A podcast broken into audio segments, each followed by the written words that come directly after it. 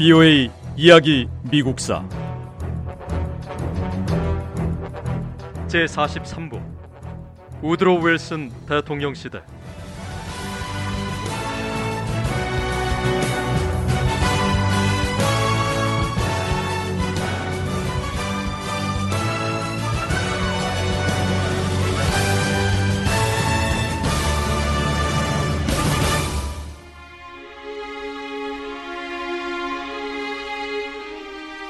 우드로 윌슨 대통령은 국제연맹을 위한 조약을 성공적으로 이뤄내려면 다른 문제들은 타협하고 한 걸음 물러서야 하는 현실을 곧 알게 됐습니다. 민족 자결주의 원칙에 따라 모든 민족은 다른 민족의 간섭을 받지 않고 정치적 운명을 스스로 결정할 권리가 있다는 말이죠. 그런데 독일의 식민지였던 아시아 일부 지역에서 저는 민족 자결주의 원칙을 어기는 결정을 했습니다.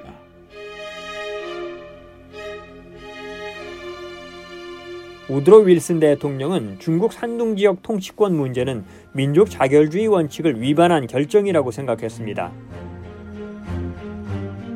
윌슨 대통령은 독일의 식민지였던 중국 산둥 지역을 일본이 식민지로 지배할 수 있게 했습니다. 중국은 독일 식민지에서 벗어난 산둥 지역의 통제권을 중국 정부에 돌려줄 것을 요구했지만 윌슨 대통령은 이 지역을 탐내는 일본의 손을 들어주었습니다. 중국은 이 결정에 반대하며 강력히 항의했습니다. 하지만 우드로 윌슨 대통령은 국제연맹 조약을 위해 일본의 지원이 필요했고 산둥 지역을 지배하겠다는 일본의 요구를 받아들였습니다.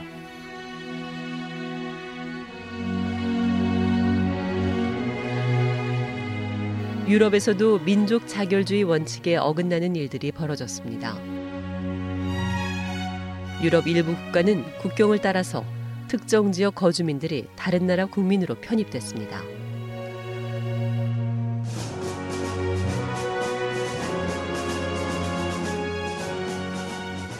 하루아침에 살던 나라가 바뀌고 국적이 달라지다니 이게 무슨 일이란 말입니까?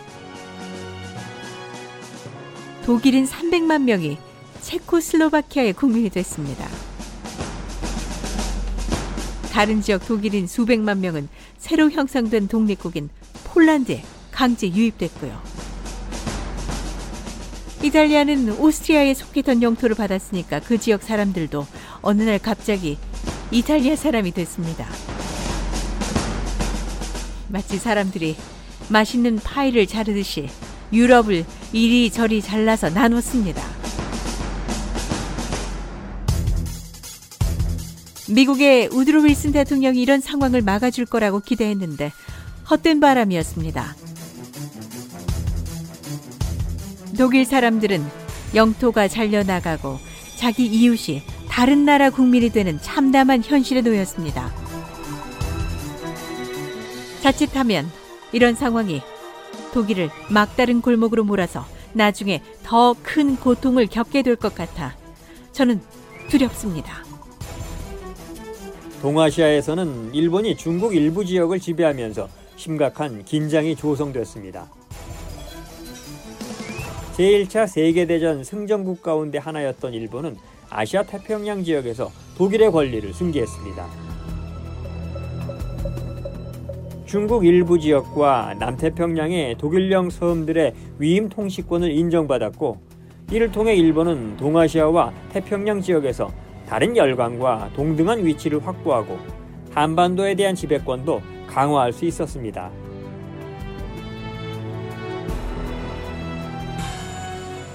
평화회의에서 독일과 일본에 대한 결정들은 20년 뒤에 전 세계를 다시 피비린내 나는 전쟁으로 몰아넣을 제2차 세계대전을 부르는 씨앗이 됐습니다. 협상국 대표들은 파리에서 열린 평화회의에서 앞으로 다가올 미래 일들을 내다보지 못했습니다.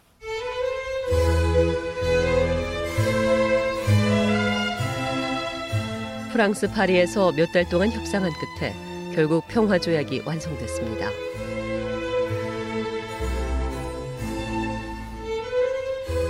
1919년 5월 7일 협상국 대표들은 완성된 조약을 독일 대표들에게 전달했습니다. 하지만 독일 수석 대표는 불공평한 조약이라며 즉각 반대했습니다.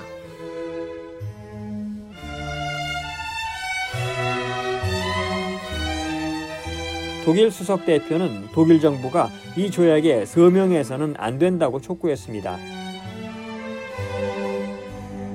독일 정부는 처음에는 조약에 서명하지 않았습니다.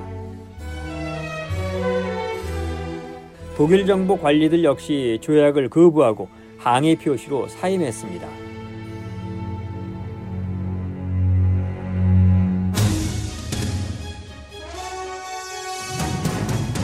우드로 윌슨 대통령을 비롯한 승전국 지도자들이 몇 달 동안 머리를 맞대고 협의한 결과가 어떻게 이렇게 불공평할 수 있단 말입니까? 물론 독일은 전쟁 피해를 책임질 각오는 하고 있습니다.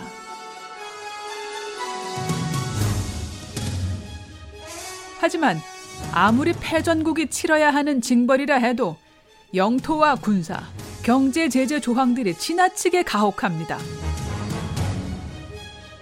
유럽 동부와 서부에서 독일이 점령하고 있던 땅들은 프랑스와 벨기에, 덴마크, 폴란드, 체코슬로바키아에 모두 돌려주고 유럽 밖에 있는 식민지도 다 잃었고 무엇보다 독일 인구 10%가 남의 나라 국민이 됩니다. 이것만으로도 모자라서 독일의 주요 산업 지역은 국제연맹이 15년 동안 관리하고 라인 지방은 비무장지대로 지정돼서 군 병력이나 요새가 들어설 수 없습니다. 거기다 총 3천억 달러가 넘는 전쟁 피해 배상금을 독일이 전적으로 다 지불하면 독일이 어떻게 국가를 유지하며 버틸 수 있겠습니까?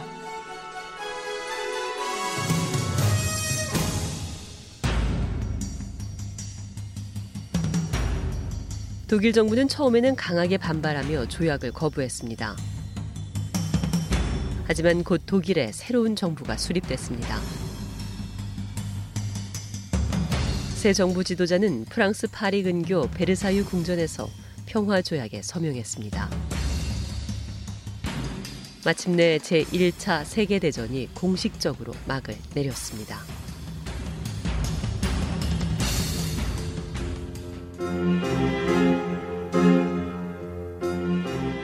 우드로 윌슨 대통령은 파리 평화조약 체결식을 마치고 미국으로 돌아왔습니다.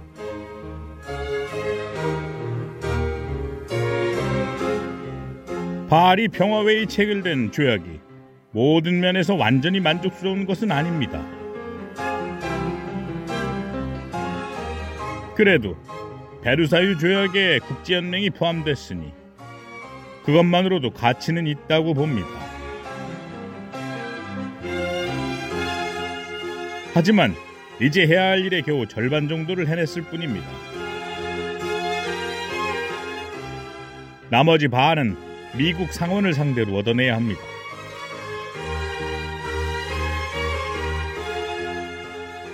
국제연맹 창설을 위한 우드로 윌슨 대통령의 싸움은 아직 끝나지 않았습니다.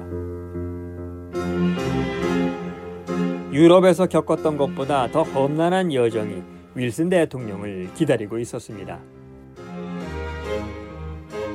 파리 평화회의에서 국제연맹 창설을 위한 절반의 성공을 거뒀지만 미국이 국제연맹에 가입하려면 상원의 비준을 얻어야 했습니다.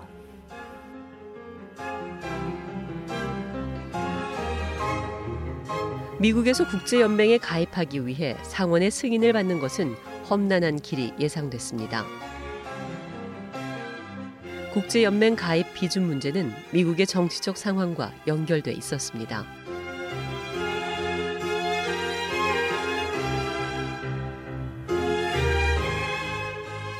디오의 이야기 미국사 다음 시간에 계속됩니다.